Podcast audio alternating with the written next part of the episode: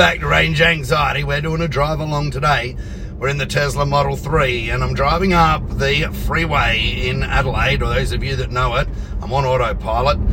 And uh, those of you that know it know she's a pretty steep old thing. And yeah, we're just getting a bit confused amongst all the cones and the roadworks at the moment. But I'm actually out today, so it's going to be noisy. JB, don't go and change all of your bloody brakes again. Check your wheel bearings because I've uh, got noisy tyres.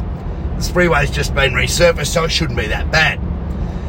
But we're actually out today testing some of the product that my company, uh, DTECH EV, makes, uh, which is a nice product. It's all centered around the cooling systems and, and regenerative braking consequences for the Model 3, Model Y, Teslas, and of course the Model S Raven front uh, permanent magnet AC unit. Oh yeah, it's going to get noisy now because there's bits of road missing, and we'll try and go onto the quieter sections. There you go. Is that better, JB?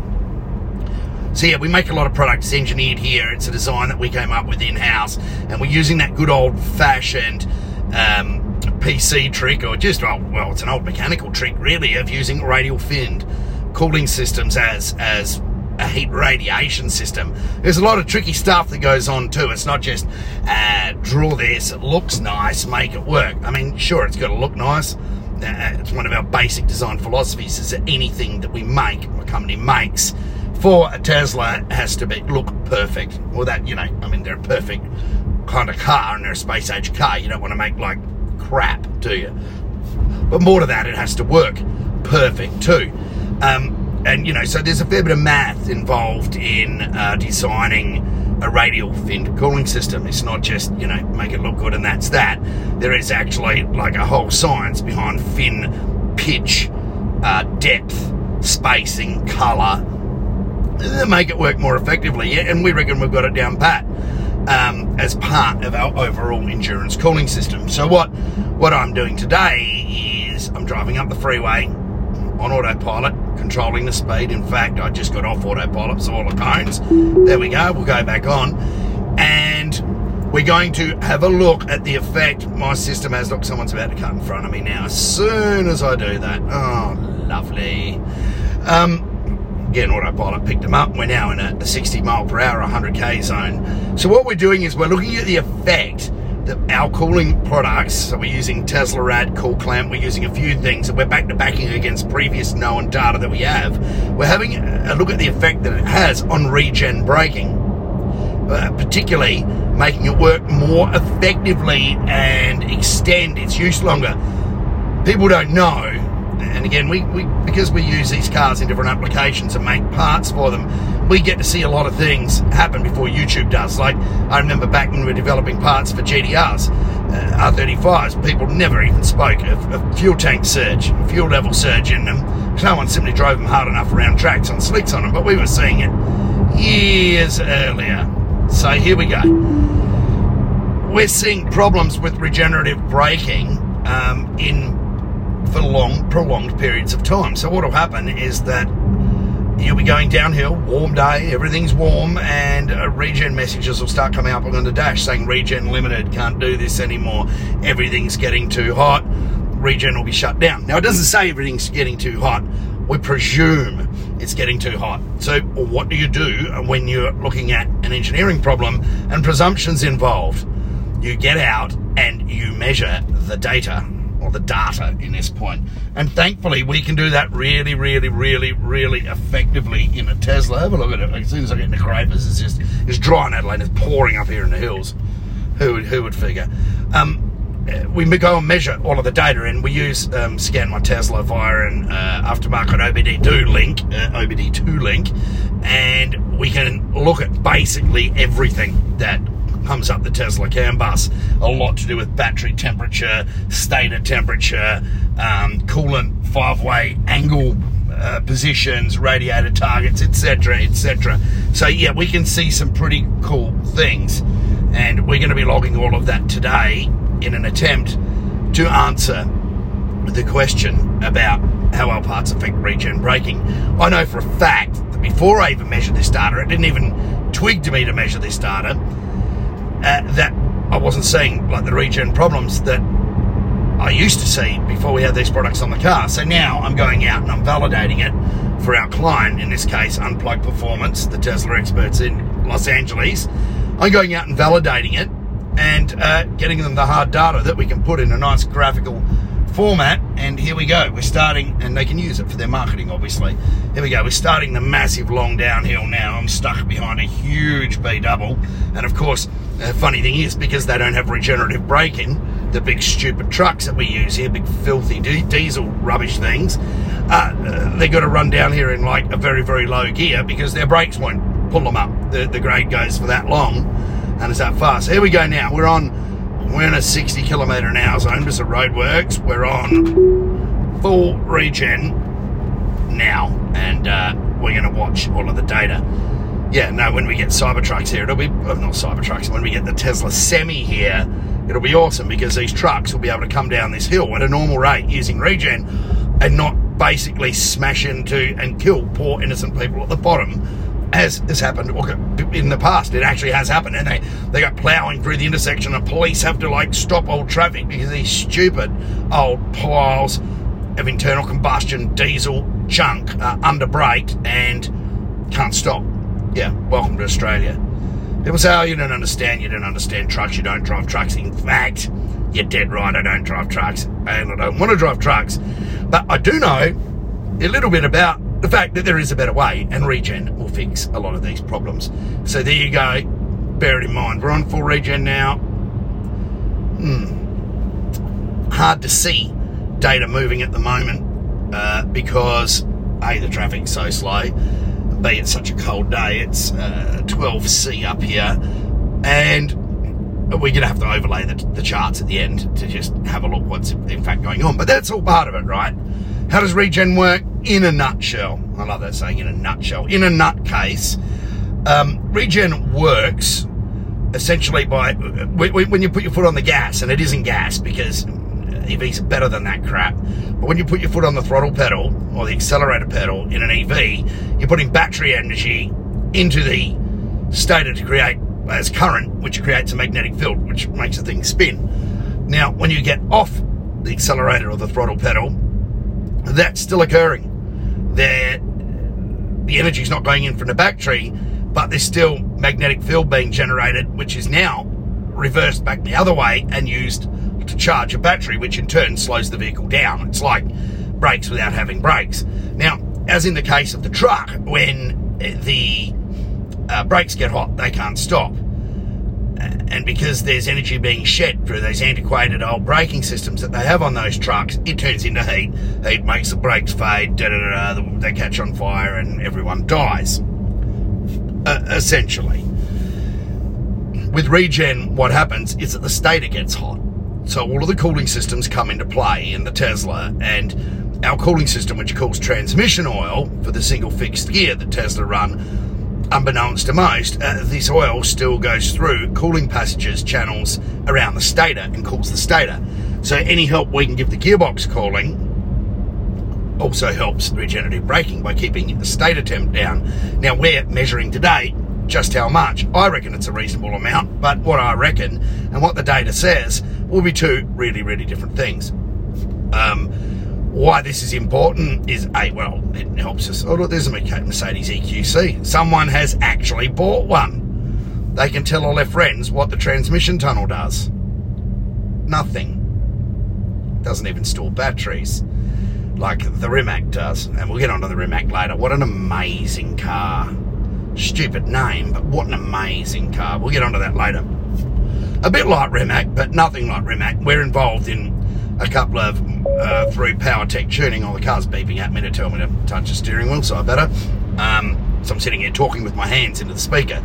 We're involved in some highly technical EV projects at the moment. I can't talk about them, uh, but we're in the process of designing our own battery system, our own BMS or battery management system that's fully programmable, and we have to write all of the code for. Like we have a basic framework for it, and to make the BMS do what we need it to do, i.e., cool properly, work properly, charge properly, discharge properly. You know, there's, there's a lot of things.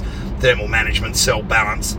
There's a lot of stuff that goes on with the BMS, but we're doing this all ourselves um, via uh, the company I'm involved with, PowerTech Tuning, and our battery arm, which is, or our energy arm, which has got some very, very smart people working with it called PowerTech Energy.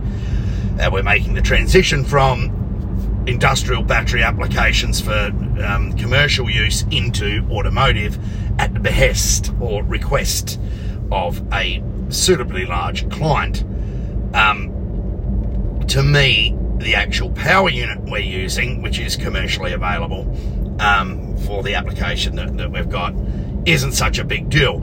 And the further you delve into designing, listen to this truck, he's going up the hill, we're going down, and we've made so far 2% charge, which isn't too bad, but we're getting very close to the bottom now. So yeah, we've gone up from 74% to 76%. The most important thing about an EV, as we covered last time, or integration, is the battery design and the BMS. And the BMS, the BMS, the BMS. Most, most important. And the software. Important, important, important. You know, I have this.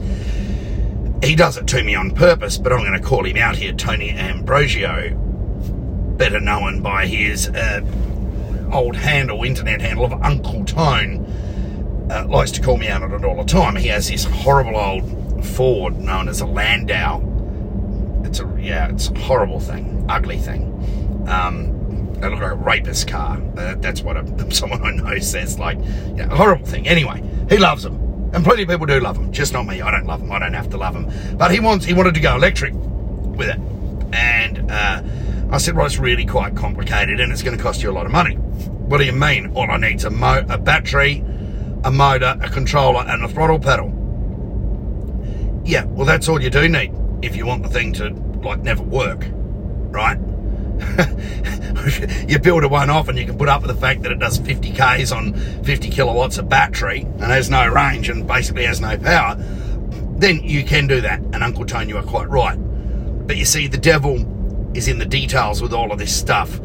And uh, when people say, yeah, you know, I don't know why they take so long to make these EVs and why they're so expensive, that's because you have absolutely no idea what you're talking about or what you're looking at.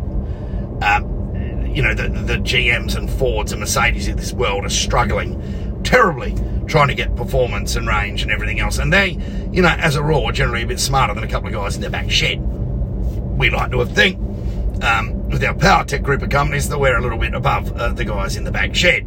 And we're going at it from a professional level because what we're doing is uh, we've been contracted to do a professional job, which may, may involve building up to several hundred vehicles, which is um, a great thing. All with all components and all the BMS designed. It's a bit of a, a, a unilateral um, collaboration, but all of the engineering, coding, and design is will be done here in South Australia at our on site at our premises, which is a pretty cool thing. And yeah, we will be running these cars all around the world should the project work uh, the way we want it to. And I have, you know, it's been a slow haul. I have no, um, I have no qualms about the fact that we'll get this thing over the line. But you know what? What will kill us, as as Big Daddy Elon Musk says, building one EV is easy going into production is where the hell begins. Pro- production hell and scalability is the real problem, and yeah, we're going to run into that. He would know. He's done it, and yeah, caused uh, a few sleepless nights at Tesla over the years. Now, speaking of which, Plaid Day's very soon, and Jay Leno has released official data now. I was listening to him on Spike's car radio podcast, and Jay was on the phone. It was his voice. Yep, 9.247 at 152.09 mile per hour with the NHRA there to witness it. That is the Model S Plaid. It is a big boy. It is a hard hitter, and it is real now. And the delivery event is on June 10, so not long to go. What did Big Daddy say? It needed one more week of tweak, and they delayed the event by seven days from the 3rd to the 10th. But hey, you know, one more week of tweak, not too bad considering this thing is going to be the awesome, not just any old awesome, the awesome. Why do people in this state drive so terribly? I do not know.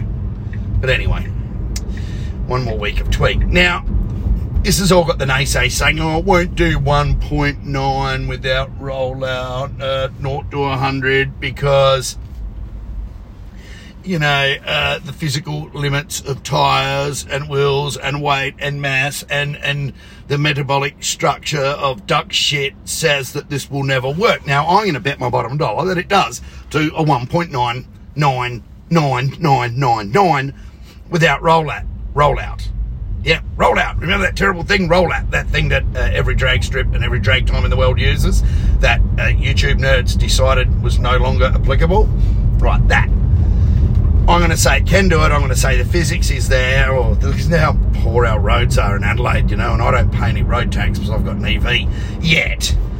Um, I'm going to say it's going to do it. And uh, a big slap into the face uh, of these idiots that say 1.9 is not possible on tyres on a conventional surface.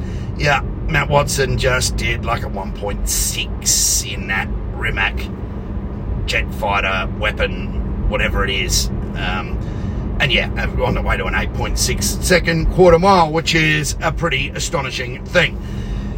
I don't call the Rimac a production car. I don't really believe it is, even though they are apparently homologating it for world markets. I bet you it never comes to Australia. I bet you the plaid does, so to me that's all that matters. The Rimac's beautiful thing, Croatian thing. Uh, it runs like, it's quoted like 1900 horsepower. The poor old plaid is only a piss weak 1100 horsepower. Yeah, like, get some bowls, Elon. Um, but they do, they, they are, if, if you class the Rimac, of which only 150 being made, 50 are built, and they're delivering like, they're going to deliver something like, you know, 10 a year or 20 a year or some piffling number like that. If you consider that a production car and you can see one in your drive in your driveway for three plus million dollars versus 220k Aussie peso or 120k actual US dollar plate in your driveway, then good for you. But it's funny now, if you consider that a production road car, that the two fastest production road cars officially over the quarter mile right now you can buy are both EVs the Rimac and the Plaid, uh, one and two.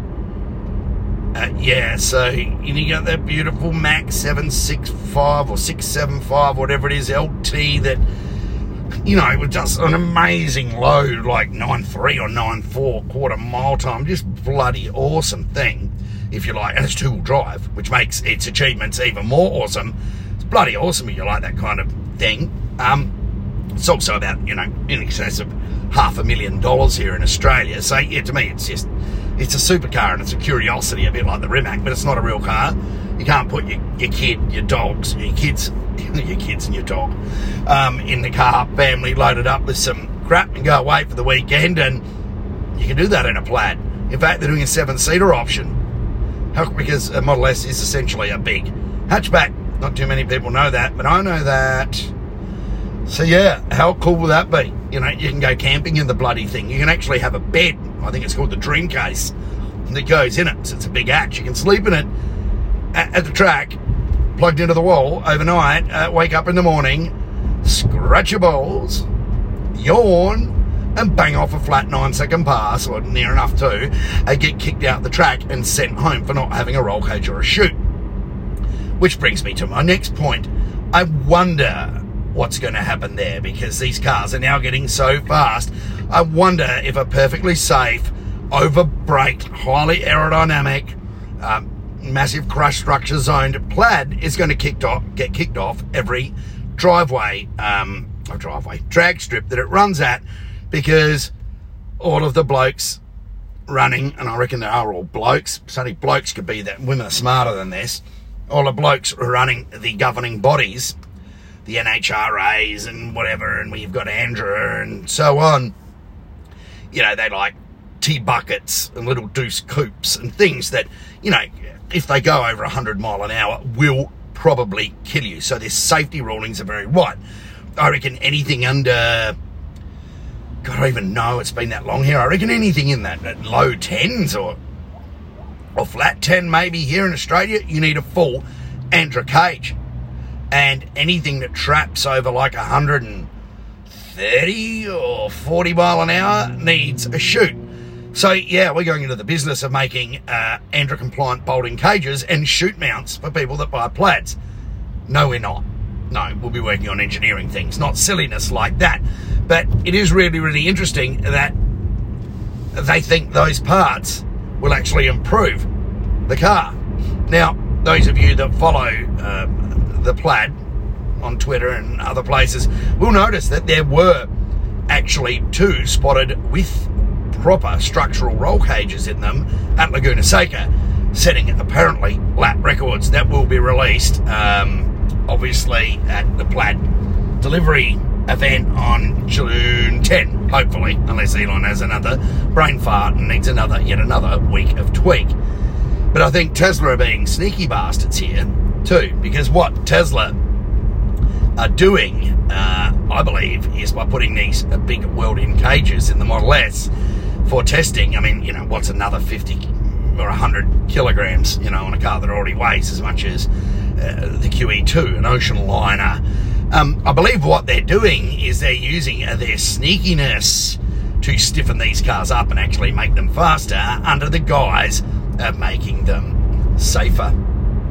So, yeah, I'd like to see the difference in what a caged versus non caged Model S, a plaid, can run at Laguna Seca, and I bet you there's more than just a couple of tenths in it. Yep, you read it here first. I think there's a bit of sneakiness going on. But hey, it's all about the safety, right, guys? Of course it is. Been around a bit longer than that. And of course, they're um, part of what we've seen at, at Laguna Seca is testing of the Plaid Plus, which has been removed from ordering or grayed out from ordering at the moment because I do believe they're waiting for the 4680 battery chemistry next year to make those so that they truly are something super duper special. Um, and yeah, that's been grayed out, but the retractable wing uh, looks to be part of the Plaid Plus armory, and it looks to be a great thing. And I'm sure we will see, even though it'll be all about Plaid, I'm sure we're going to hear a little bit more um, about Plaid Plus. So now we're almost finished this epicast, and you know I'm going to be up in the middle of the night live streaming, you know, event, so I can fill you all in about it here. But now it's time. I've made it down the hill. I didn't get any regen braking limited. Uh, it wasn't a very effective test, really. I didn't like the control set because we were speed limited down the hill by stupid roadworks and terrible South Australian drivers that really seemed to have no idea. So I'll have a look at the data. I'll perform some overlays. If there's anything interesting to report, I'll, I'll report it to you once I've written a report for um, the team at Unplugged Performance. But that's what developing product is going out, putting the miles on, test, test, gather, tweak, test, tweak, tweak, you know, test again until you get it exactly where you want it. Now, this was an unexpected benefit. It's something we didn't initially design for, so I'm not going to redesign the product around this regenerative braking feature, but it certainly is a cool point, and it's something that, yeah, we'll push the hell out of. Why not? We've got magnetic debris um, pickup, which the vehicle normally doesn't have. We in the filtration system, we've got extra capacity of like eight, nine percent, I believe the number is, uh, which is really, really cool. Um, we've got the cooling system, and the Tesla's just yeah nodding its head. We've got the actual, actual radiant cooling effect. So yeah, one little part, and of course now with increased stator cooling ability, allegedly, and the data will prove this either way. I think we've got a neat little product here. So look, thanks for joining in today. It was a bit of a ramble, bit of a waffle, but overall, that's what range anxiety about. We're coming up to 100 episode, and I've got some big tough decisions uh, to make as to whether this epicast will continue or not. Obviously, some feedback from you guys and girls that listen would be nice, but if you've got anything to say, send it to dtech, D-T-E-C-H, at senet.com.au, and thank you for listening to Range Anxiety.